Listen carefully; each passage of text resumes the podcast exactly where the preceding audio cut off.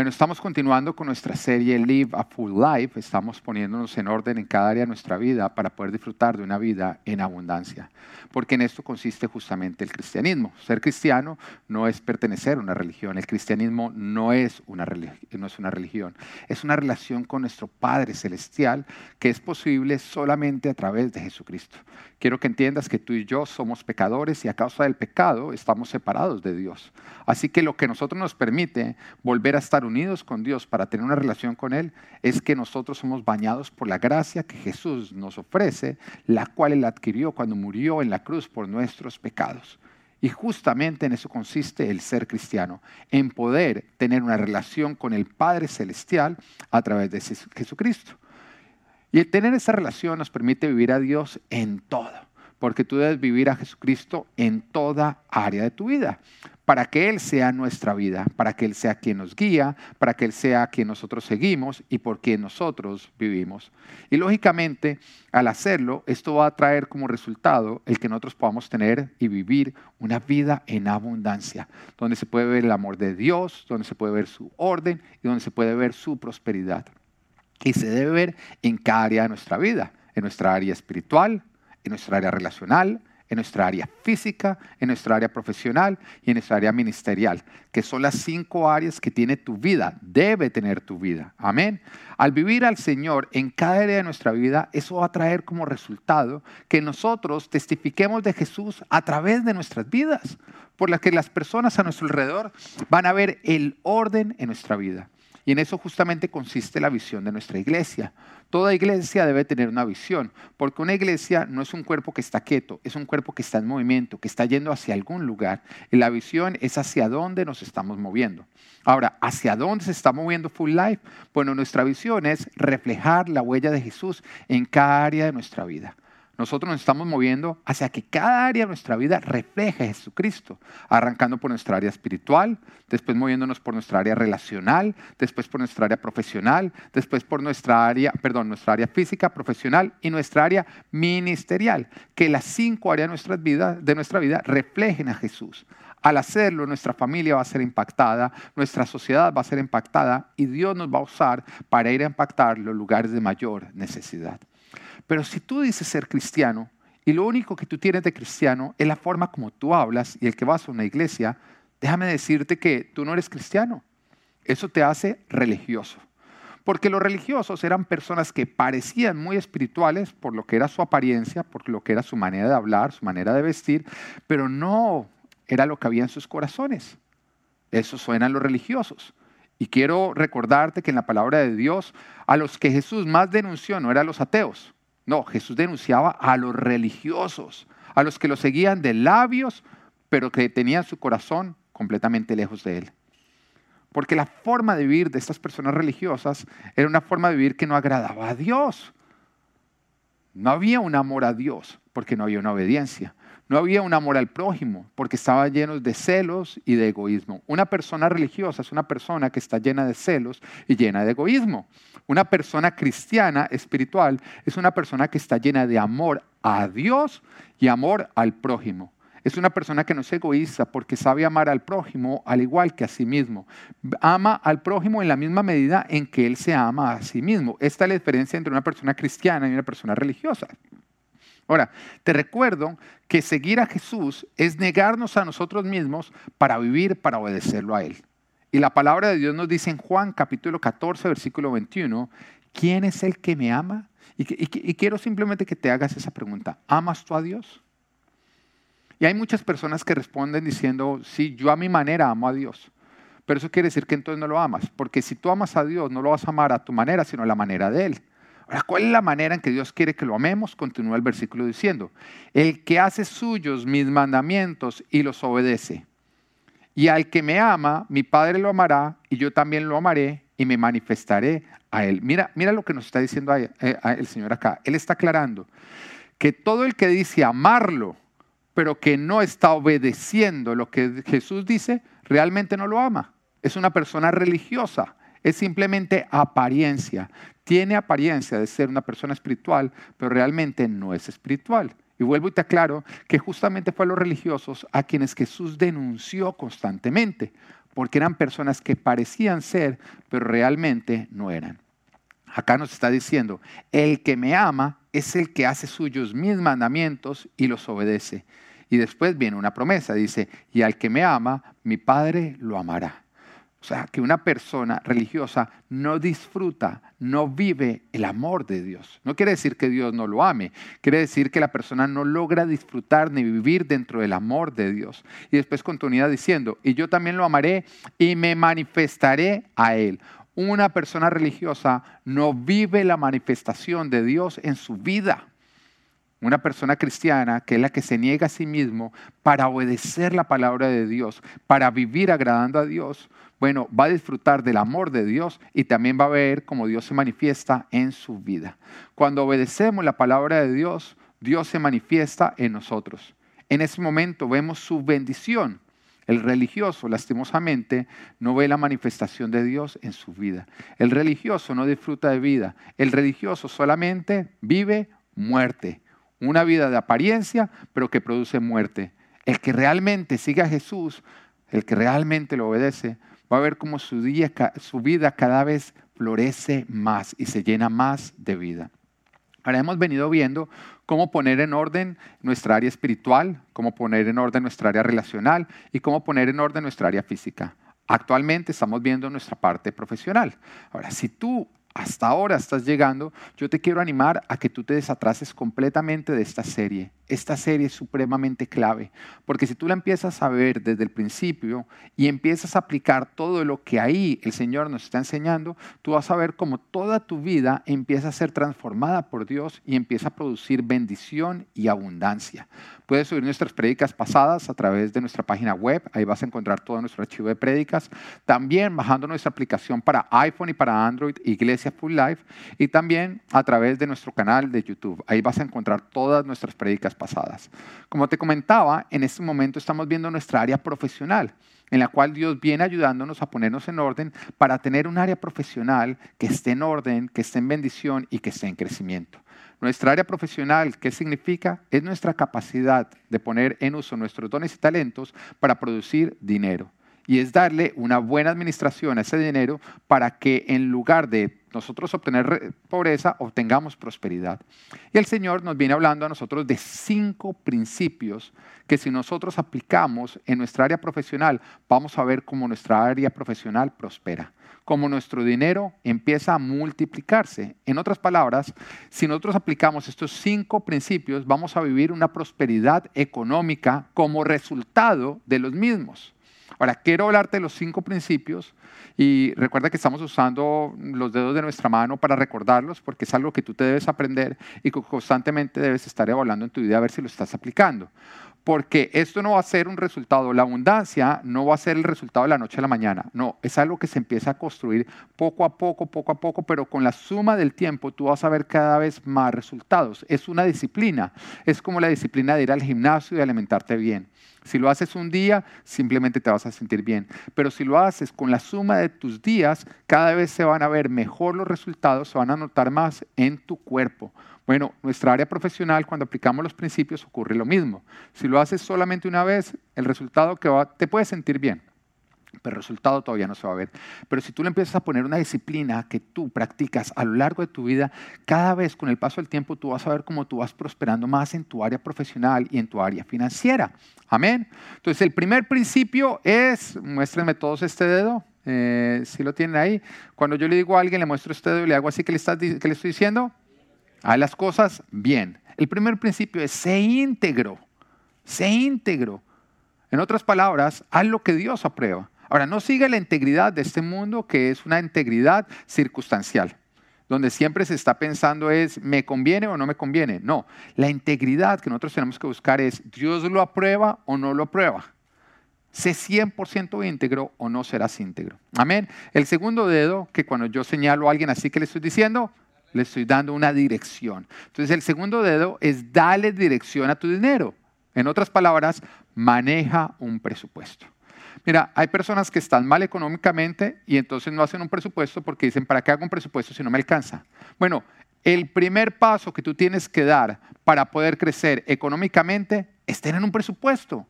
Darle orden a Dios. Cuando Dios no ve orden, Él no pone sus recursos en ese lugar. Así que dale orden, ten un presupuesto, maneja un presupuesto, ajustate a un presupuesto.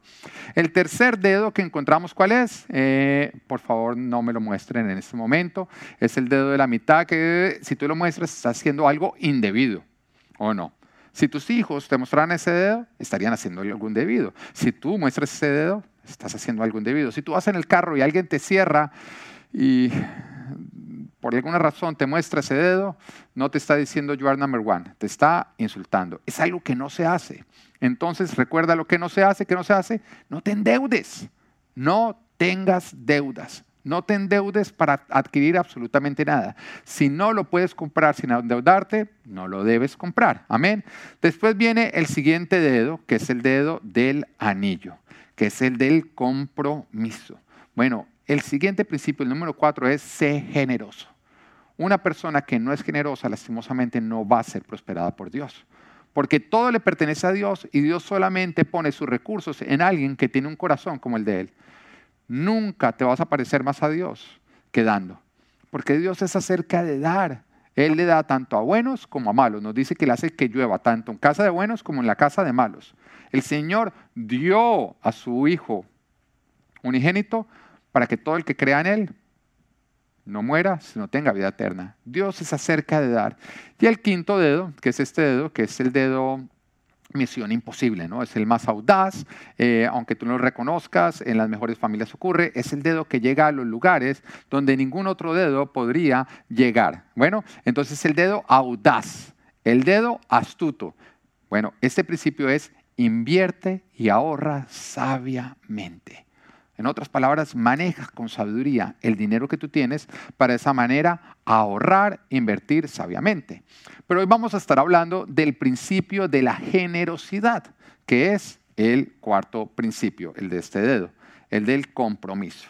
Así que el título de hoy es Live a Full Life, área profesional, sé generoso. Dile al de lado, a tu familiar, tenemos que ser generosos. Y quiero empezar hoy contándote una historia de pronto nos podemos sentir un poco relacionados con lo que está ocurriendo en esta historia y de pronto tiene que ver mucho con los temores de lo que nosotros no quisiéramos que terminara toda esta situación. Bueno, en esta historia que ocurrió, es una historia bíblica, es real, el pueblo de Israel estaba viviendo o está pasando por un largo tiempo de sequía, donde había pasado muchísimo tiempo sin que lloviera. Y el país, junto con la economía del mismo, estaba colapsando a tal punto en que las personas estaban muriendo de hambre en sus casas. Ahora, Primera de Reyes, capítulo 17, versículos 7 al 16, nos cuenta y dice, algún tiempo después se secó el arroyo porque no había llovido en el país. Entonces la palabra del Señor vino a él con este mensaje. ¿A quién vino? Vino al profeta Elías.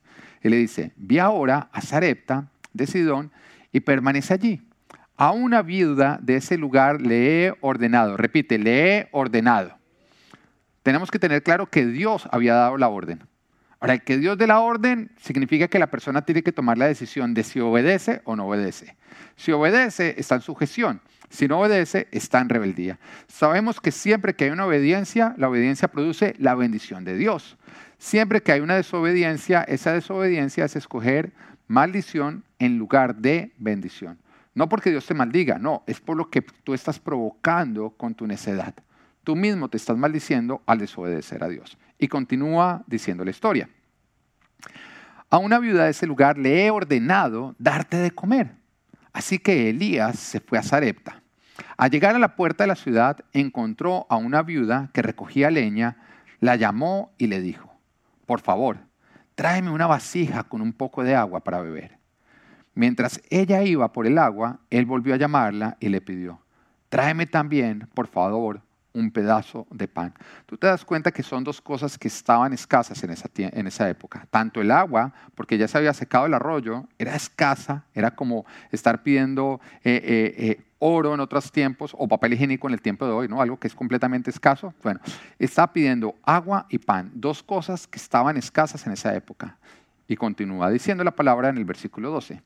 Tan cierto como vive el Señor tu Dios, respondió ella, no me queda ni un pedazo de pan. Solo tengo un puñado de harina en la tinaja y un poco de aceite en el jarro. Precisamente estaba recogiendo unos leños para llevármelos a casa y hacer una comida para mi hijo y para mí. Será nuestra última comida antes de morirnos de hambre. No temas, le dijo Elías. Vuelve a casa y haz lo que pensabas hacer. Pero antes prepárame un panecillo con lo que tienes y tráemelo. Luego haz algo para ti y para tu hijo porque así dice el Señor, Dios de Israel. Y recibe esto como una promesa. No se agotará la harina de tu tinaja, ni se acabará el aceite del jarro hasta el día en que el Señor haga llover sobre la tierra. ¿A qué me refiero con esto? El Señor te está prometiendo, pero mira que hay una condición antes. La condición que estaba recibiendo la viuda era que ella tenía que ser generosa aún en tiempos de escasez. Y el Señor estaba diciendo que si ella era obediente en seguir siendo generosa, entonces el Señor iba, estaba comprometiéndose a que la provisión de esta casa no se iba a escasear, no se iba a acabar hasta que Él hiciera llover. Ahora, ¿quién era el que iba a hacer llover? ¿El rey de Israel? ¿Mm? ¿El departamento de salud? ¿Mm? ¿Los científicos? No, ¿quién era el que iba a provocar la lluvia? Dios porque la salvación siempre viene de nuestro Dios. Yo quiero recordarte que tu esperanza no puede estar puesta en los científicos o en los gobiernos. Tu confianza tiene que estar puesta en Dios. Porque Dios es el único que a nosotros nos va a sacar de esta situación. De Él y solamente de Él viene la salvación. Y continúa diciendo la palabra. Ella fue e hizo lo que le había dicho Elías. De modo que cada día hubo comida para ella y su hijo como también para Elías. ¡Wow! Dios cumplió. Y tal como la palabra del Señor lo había anunciado por medio de Elías, no se agotó la harina de la tinaja ni se acabó el aceite del jarro. Es curioso que esta fue la única casa de Israel que vivió abundancia en tiempo, en tiempos de escasez. Y que justamente lo que desató esa abundancia fue el obedecer, obedecer la instrucción de Dios de ser generosa esta mujer. Y nos dice en el versículo 8 que era una orden de Dios. Porque nos dice Primera de Reyes 17.8, dice, a una viuda de su lugar le he ordenado darte de comer.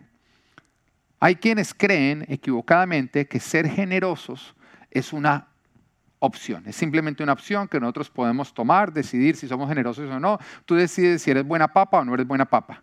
Sin embargo, la palabra de Dios es muy clara que el ser generosos es obediencia, porque es responder al segundo mandamiento de Dios.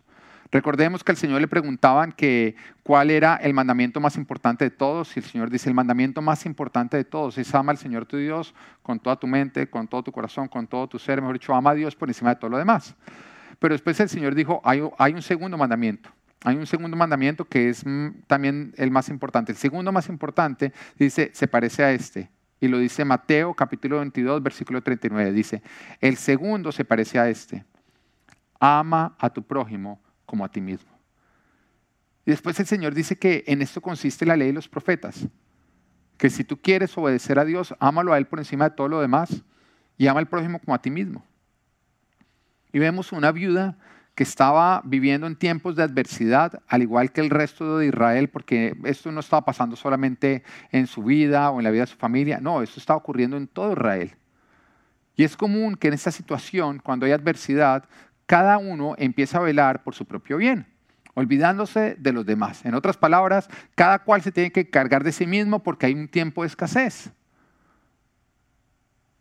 Sin embargo, el mandato de Dios debe reinar aún en circunstancias extremas.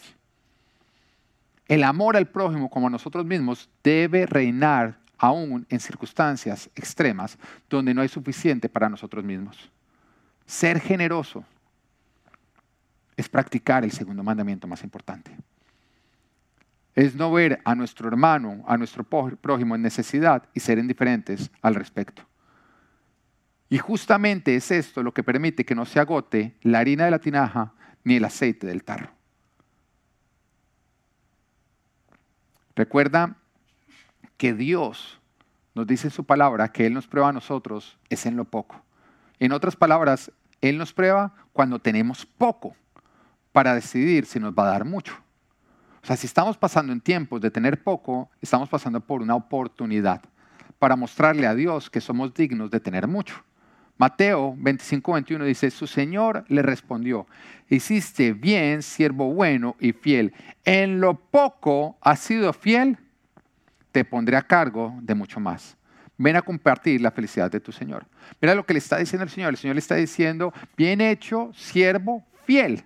Cuando tuviste poco, seguiste siendo fiel y eso ha alegrado a mi corazón y por eso ahora quiero darte muchísimo más y quiero que compartas mi felicidad.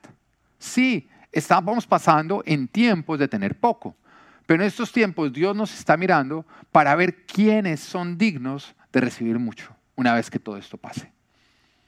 si tú eres de los que usa la disculpa de no ser generoso a lo poco que tienes, tienes poco por falta de generosidad. Porque hay muchos que hacen promesas de lo que harían si tuvieran muchísimo. Si Dios me diera muchísimo, de verdad que yo sí ayudaría a la gente que está pasando con necesidad. Mentiras. Si no estás ayudando con lo poco que tienes, tampoco ayudaría si, si tuvieras más. Porque como te comportas con lo poco, te comportaría, te comportaría si tuvieras mucho.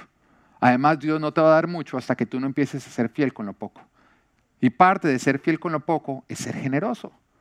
Dios es el dueño de todo. Es el dueño del oro, es el dueño de la plata, es el dueño de todo.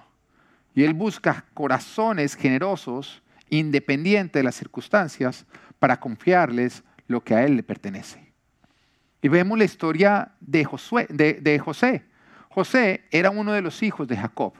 Y Dios sabía que estaba por ocurrir un gran hambre, una gran hambre en toda la región donde muchas personas iban a morir a falta de, a causa de la falta de alimento. Estamos hablando de siete años en que no habría que comer. Y Dios se adelantó y preparó un plan de salvación para proteger a su pueblo, porque Dios siempre se adelanta a los problemas para encargarse de los suyos. Y esta es una garantía que nosotros debemos tener, que a nosotros nos sorprendió toda esta situación del coronavirus, pero a Dios no le sorprendió. Dios la vio venir desde antes de que hubiera ocurrido y Él se adelantó y preparó un plan de salvación para nosotros, para sus hijos, para los amados de Él. Y en esta promesa tú puedes descansar. En ese entonces, en la historia de José, pasó lo mismo. El Señor sabía que iba a haber un gran hambre en toda la región. Así que el Señor se adelantó, preparó un plan de salvación para encargarse de los suyos. Y dentro de lo que él hizo fue que él escogió a José entre sus dos hermanos para confiarle la abundancia, para salvar al resto del pueblo. Ahora recordemos la historia. La historia nos cuenta que, José era uno de los hijos de Jacob. Era el hijo favorito, según parece. Y el Señor le dio ciertos sueños. El resto de sus hermanos empezaron a desarrollar envidias y celos en contra de José, al punto que terminaron tomándolo y vendiéndolo como esclavo. Cuando él fue vendido como esclavo, llegó a la casa de Potifar, que era eh, una persona importante dentro de lo que era el imperio de Egipto. Estando allá, él buscaba agradar a Dios, por lo tanto Dios lo prosperaba. Pero la esposa de Putifar intentó acostarse con él, él se resistió por temor a Dios, entonces esta mujer mintió diciendo que él había intentado sobrepasarse con ella, lo que provocó que él terminara en una cárcel. Pero aún en medio de la cárcel, él pudo ver el favor de Dios. Y entonces llegaron dos personas que trabajaban con el rey, que fueron arrestadas, fueron puestas al lado de él. Esas personas, cada uno tuvo su sueño como tal y quedaron preocupados, inquietos de qué significaba el sueño. Así que José, que tenía la revelación de Dios, le dio el significado del sueño a cada uno de los dos. Uno de ellos iba a morir a causa de lo que había hecho y el otro iba a ser perdonado y nuevamente iba a volver a su posición con el rey. Así ocurrió a la persona que le había profetizado que iba a morir, murió, y el otro fue nuevamente puesto en su, su lugar, en su posición al lado del rey. Cuando estaba en la posición al lado del rey, dos años más adelante, el rey tiene un sueño, no sabe el significado y le inquieta muchísimo. Así que reúne a todos los de su reino y les dice, tuve un sueño, ¿qué me puede decir lo que significa? Ninguno sabía, pero este hombre que había tenido o había conocido a José en la cárcel, se acordaba que José tenía la revelación de Dios y que podía leer el significado de los sueños. Así que le cuenta al faraón. El faraón manda sacar de la cárcel a José, lo trae en su presencia, le cuenta el sueño y José le profetiza lo que va a ocurrir. Le dice, vendrán siete años de abundancia, pero después van a venir siete años de escasez. Y no solamente le dice lo que va a ocurrir, sino que le da la estrategia. Le dice, será una buena administración lo que le permitirá, lo que le permitirá a usted y al país sobrepasar este hambre. En el tiempo de abundancia, ahorre sabiamente y le da toda la estrategia, así que en ese momento, sorprendido el rey por la sabiduría de José y por la revelación que tenía de Dios, decide ponerlo a cargo de todo Egipto. José es puesto en una posición, prácticamente se convierte en el faraón de todo Egipto. Ocurre lo que Dios había anunciado a través del sueño, viene la abundancia, después viene la escasez, y cuando hay escasez y la gente empieza a pasar necesidad, bueno, los hermanos de José, que lo habían vendido como esclavos, terminan viniendo a Egipto, que es el único lugar donde hay alimento, y terminan encontrándose con José. José, estoy haciendo corta la historia, decide perdonar a sus hermanos, decide no vengarse contra ellos. Y después de perdonarlos, manda llamar a su padre, al resto de sus hermanos, y los trae, y todos pueden disfrutar de abundancia en tiempos de escasez. Pero la pregunta es, ¿por qué el Señor escogió a José? ¿Por qué escogió a José para confiarle todo? ¿Por qué escogió a José para que fuera el encargado de la riqueza y no a ninguno de sus hermanos? Bueno, la historia misma nos muestra que José era el único de todos sus hermanos que aun en tiempo de adversidad no sería egoísta. La historia misma nos muestra que él velaría por el bien de sus hermanos a pesar del mal que sus hermanos le hicieron a él. La historia nos muestra que sus otros hermanos eran hombres celosos, envidiosos y vengativos. Pero José era diferente. José no permitía que la adversidad, ni el mal obrar de sus hermanos, ni las heridas del pasado impidieran que él obedeciera a Dios en el ser generoso y amar al prójimo, aún al que lo había odiado. Como te das cuenta, Dios está buscando corazones generosos que sean generosos independiente de la adversidad, para de esa manera a esos corazones confiarles todo lo que a Él le pertenece.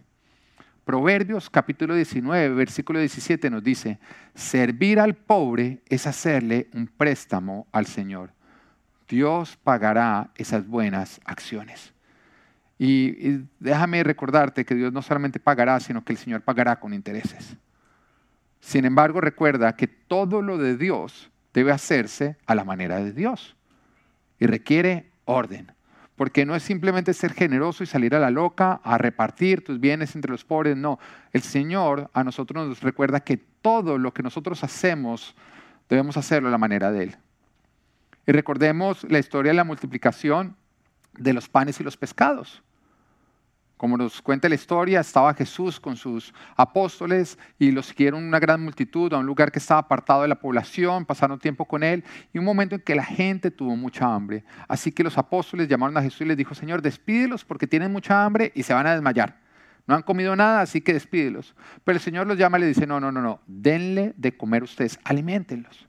Entonces ellos dijeron, pero Señor, ¿cómo los vamos, a alimentar? Es una gran multitud, eh, ni con el salario de todo un año podríamos alimentarlos. Así que el Señor le dice, no, no, no, no, no cuenten con lo o sea, no cuenten con lo que no tienen. ¿Qué tienen? En ese momento los mandó a hacer un conteo, así que ellos llegaron y dijeron, Señor, tenemos cinco panes y dos pescados. Ok, ahora siéntenme la multitud en grupos de 50 y de 100. Al hacerlo, se dieron cuenta que eran cinco mil hombres, sin contar eh, a mujeres y a niños, cinco mil cabezas de hogar. Después de eso, el Señor tomó lo que ellos habían rendido en sus manos, lo bendijo, se entregó a ellos y dijo, vayan y repartan. Vayan y repartan de los casos que tienen porque ya he visto un orden. Así que ellos fueron, empezaron a repartir y al repartir se dieron cuenta que todo el mundo comió hasta quedar satisfecho. Así que el Señor dio nuevamente una instrucción y dijo, recojan todo lo que sobró. Al recoger, recogieron doce canastas. ¿Cuántos apóstoles eran? Doce. En otras palabras, cada uno de ellos pudo disfrutar y vivir la multiplicación y la bendición. Ellos le prestaron al, ellos le dieron al pobre y Dios lo tomó como un préstamo. Entonces el Señor les pagó de vuelta y les pagó con intereses. Mira, este milagro, el propósito del mismo era alimentar una, una multitud hambrienta. En otras palabras, era una acción de generosidad, se necesitaba generosidad. Y Dios da una orden, alimentenlos ustedes. Pero al hacerlo, el Señor exige que para ser generosos ellos apliquen los cinco principios que, venimos viendo. Lo primero es háganlo íntegro. No van a despedir a esa gente para que se para que se desmaye en el camino. No, eso no es correcto. No huyan del problema, alimentenlos ustedes, no se laven las manos, hagan lo que agrada a Dios. Lo segundo que el Señor dijo es presupuesten. ¿Cuánto hay y cuánto necesitamos? Porque aún para ser generosos, Dios nos exige a nosotros que, nos manejemos un presupuesto. O no estaremos siendo generosos, sino derrochadores. Y hay una gran diferencia entre ser generoso y ser derrochador. Parecen que fueran los mismos. Los derrochadores parecen generosos, pero no son generosos, son derrochadores. ¿Y cómo sabemos si es generoso o derrochador? Por el orden. Si se maneja orden, es una persona generosa. Si no se maneja orden, es una persona derrochadora. Lo tercero fue que el Señor les dijo, no se endeuden. Porque Él no les dijo, vayan a ver cuánto les prestan. Ellos dijo, cuánto tenemos. Es de lo que tenemos nosotros que yo haré el milagro. Ellos trajeron los panes, trajeron los pescados que tenían y era de eso. Ellos dependían de Dios, no de ir a fiar. Lo cuarto es, sean generosos. Y el Señor les dijo, de lo que ustedes tienen, van a tener que compartir con los demás. A ellos les tocó tomar los, cinco panes y los dos pescados, que era lo que ellos tenían, que además no era suficiente. Recordamos que eran doce de ellos. O sea, no era ni suficiente para ellos, pero a ellos les tocó tomar de lo que ellos tenían para compartir con los que estaban pasando por necesidad. Y lo, lo quinto fue que el Señor les dijo, recojan lo que sobró. En otras palabras, no se puede votar lo que sobró tiene que haber un ahorro, tiene que haber una inversión, lo cual produjo justamente 12 canastas. Te das cuenta que para una acción de generosidad el Señor exige que haya orden y que se manejen los cinco principios.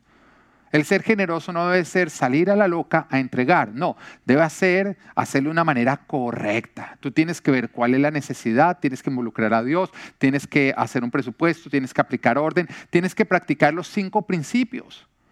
Aún para ser generoso se requiere el dar orden. Ahora, la diferencia entre ser una persona generosa y ser una persona derrochadora es justamente eso, el orden. Porque hay derrochadores que pasan por generosos, pero que son muy infieles con Dios. La palabra nos dice en Proverbios 11:24, unos dan a manos llenas y reciben más de lo que dan. Otros ni sus deudas pagan y acaban en la miseria. Mira, mira lo profundo de lo que nos está diciendo este versículo. Nos está hablando que las personas generosas reciben más de lo que ellos dan. O sea, la generosidad produce multiplicación. Pero después nos habla de una persona que ni siquiera paga sus deudas y que lo que recibe es miseria. En otras palabras, si yo quisiera saber si una persona es derrochadora, o una persona es generosa, ¿yo qué podría estar mirando? El fruto. Porque la generosidad produce abundancia y multiplicación. El derroche, ¿qué produce? Miseria. Y Jesús nos dice, por sus frutos los conocerán. Una persona derrochadora pasa por generosa, pero el fruto de miseria delata que no es generosa, es derrochadora. ¿Te das cuenta? Una persona generosa, su fruto de abundancia, de multiplicación, es justamente la que muestra que la persona no es derrochadora, sino que es generosa. Los discípulos experimentaron que cuando ellos dieron, recibieron más. Doce canastas. Justamente se está cumpliendo el proverbio, la promesa de Dios. El que da manos llenas recibe más de lo que él da. Pero el antónimo de generosidad, según nos muestra este versículo, es endeudarnos y no pagar, aunque demos. Está diciendo, una persona que no paga sus deudas, aunque dé, no es una persona generosa, es una persona desorganizada financieramente. Y este no recibe, sino que produce es miseria. Cuando tú ni siquiera eres organizado, cuando tú estás pidiendo deudas, deudas, deudas, deudas, y no estás pagando tus deudas, pero estás dando a otras personas, tú no estás siendo generoso, tú estás, tú estás robando, porque no le estás pagando al que le debes. Ahora, ¿quiere decir que si tienes deudas, entonces no tienes que aplicar la generosidad? No, quiere decir que si tienes deudas, te tienes que organizar para ir cumpliendo con tus deudas, mientras que al mismo tiempo estás siendo generoso. Los dos principios deben verse en tu vida. Nadie está exento de ser generoso. Aún el que tiene deudas debe ser generoso. Pero lo que el Señor te está diciendo es, no crezcas en tus deudas, organízate para que mientras que estás saliendo de deudas, también estás ah, practicando el principio de la generosidad. Porque la única manera en que tú vas a recibir a manos llenas para cambiar tu situación de pobreza a abundancia es si tú aplicas la generosidad. Si no eres generoso, no vas a recibir la abundancia de la abundancia que viene solamente de Dios. Pero yo sí te animo que en este momento tú mires el fruto porque de pronto tú eres una persona que dices, no, yo siempre he sido muy generoso. Mira el fruto. Estás recibiendo abundantemente o lastimosamente estás obteniendo miseria. Mientras que tú no seas organizado, no estarás siendo generoso. Da siempre aplicando los cinco principios. ¿Y cuáles son los cinco principios? Lo primero es hazlo íntegro, no huyas de la necesidad de otros. Cuando tú ves una necesidad de alguien, no seas indiferente. Hay algunos que cuando ven que alguien está en necesidad sienten tristeza y, como sienten tristeza y pesar ya se, ya se sienten nobles. No, a mí me dolió mucho el corazón. Como si el que te doliera el corazón hiciera algo bueno. El que te duela el corazón y te inquiete el corazón es una invitación para hacer lo bueno. Pero el Señor a nosotros nos llama a ser compasivos. Ahora, ¿qué es compasivo? Es yo veo una necesidad y hago algo al respecto. De pronto tú no tienes para resolver toda la necesidad, pero sí puedes participar, así sea una pequeña medida, para ser parte de la necesidad, para mostrar tu amor. Lo segundo que debes hacer es involucrar a Dios. Cuando es una necesidad no seas indiferente, pero tampoco salgas a la loca a resolver. No, involucra a Dios. Pregúntale a Dios cómo tú puedes ayudar a esa persona. Recuerda que los discípulos, cuando vieron que la gente estaba con necesidad, bueno, primero intentaron huir, no, nos sentimos mal, nos da mucho pesar. Mm, Señor, que se desmayen en otro lugar. Y Dios dijo, no, no, no, no es sintiendo pesar, es sintiendo compasión. Vamos a hacer algo al respecto.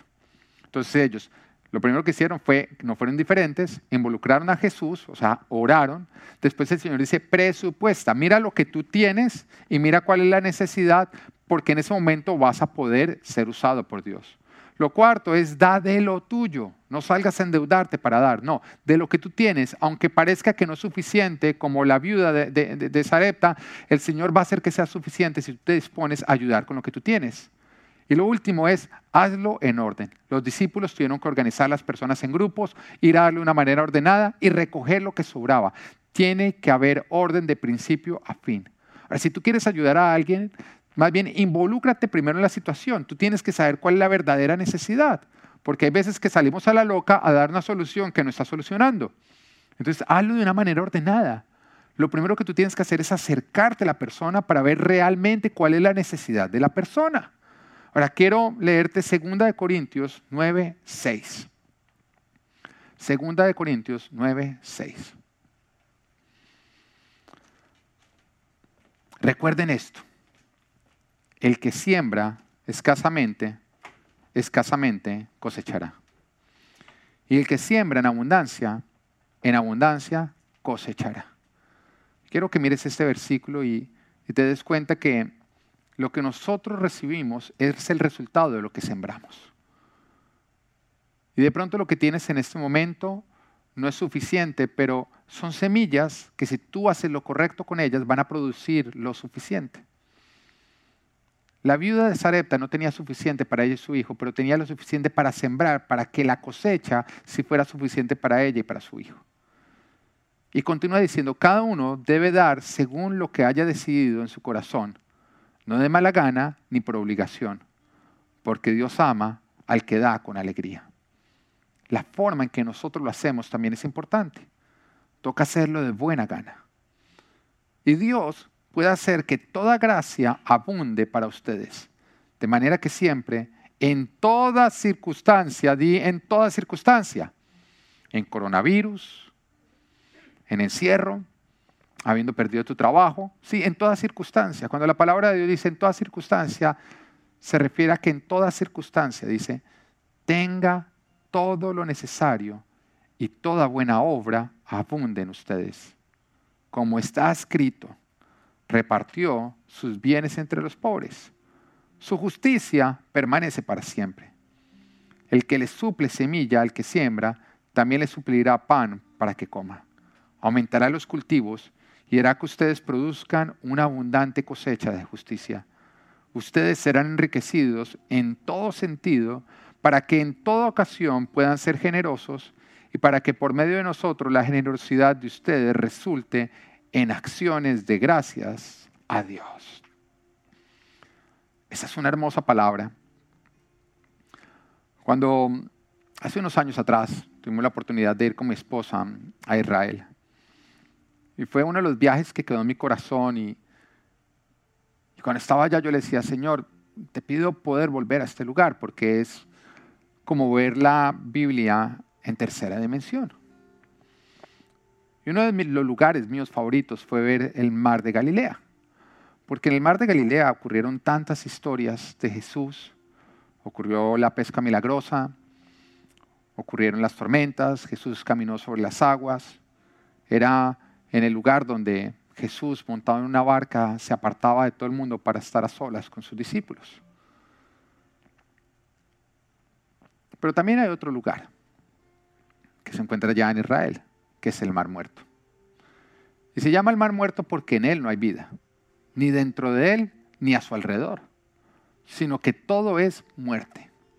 Pero algo curioso es que el mar de Galilea, que está lleno de vida, tú está lleno de peces, tú miras alrededor y solamente ves eh, fauna, vegetación, ves un montón de vida tanto el mar de Galilea como el mar muerto, que los dos son lagos realmente, son alimentados por el mismo río. En otras palabras, los dos reciben el agua del mismo lugar, de la misma fuente.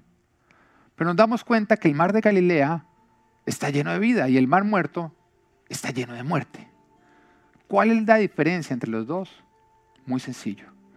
Que el mar de Galilea, cuando recibe, comparte de lo que recibe empieza a compartir a todo lo que está alrededor, produciendo vida, lo cual hace y trae como resultado que sea un lago lleno de vida, lleno de abundancia. En cambio, el mar muerto recibe y no comparte. Las aguas que él recibe las recibe solamente para él. No las comparte a nadie más. Por lo tanto, produce muerte. Y creo que esa es una parábola. Una parábola que nos debe estar hablando los dos, porque tú decides si quieres ser el mar de Galilea o quieres ser el mar muerto. Y lo que va a decidir cuál de los dos eres es si tú compartes o no compartes. Si eres generoso o no eres generoso. Si simplemente velas por tu propio bien o si más bien estás buscando la necesidad de al lado para ver cómo Dios te puede usar para ayudar a los otros. Estamos pasando en tiempos difíciles y por eso no nos podemos dar el lujo de velar solamente por nuestro bien. Tenemos que velar por el bien de los demás. Esto es Live a Full Life, área profesional, sé generoso. Que Dios te bendiga.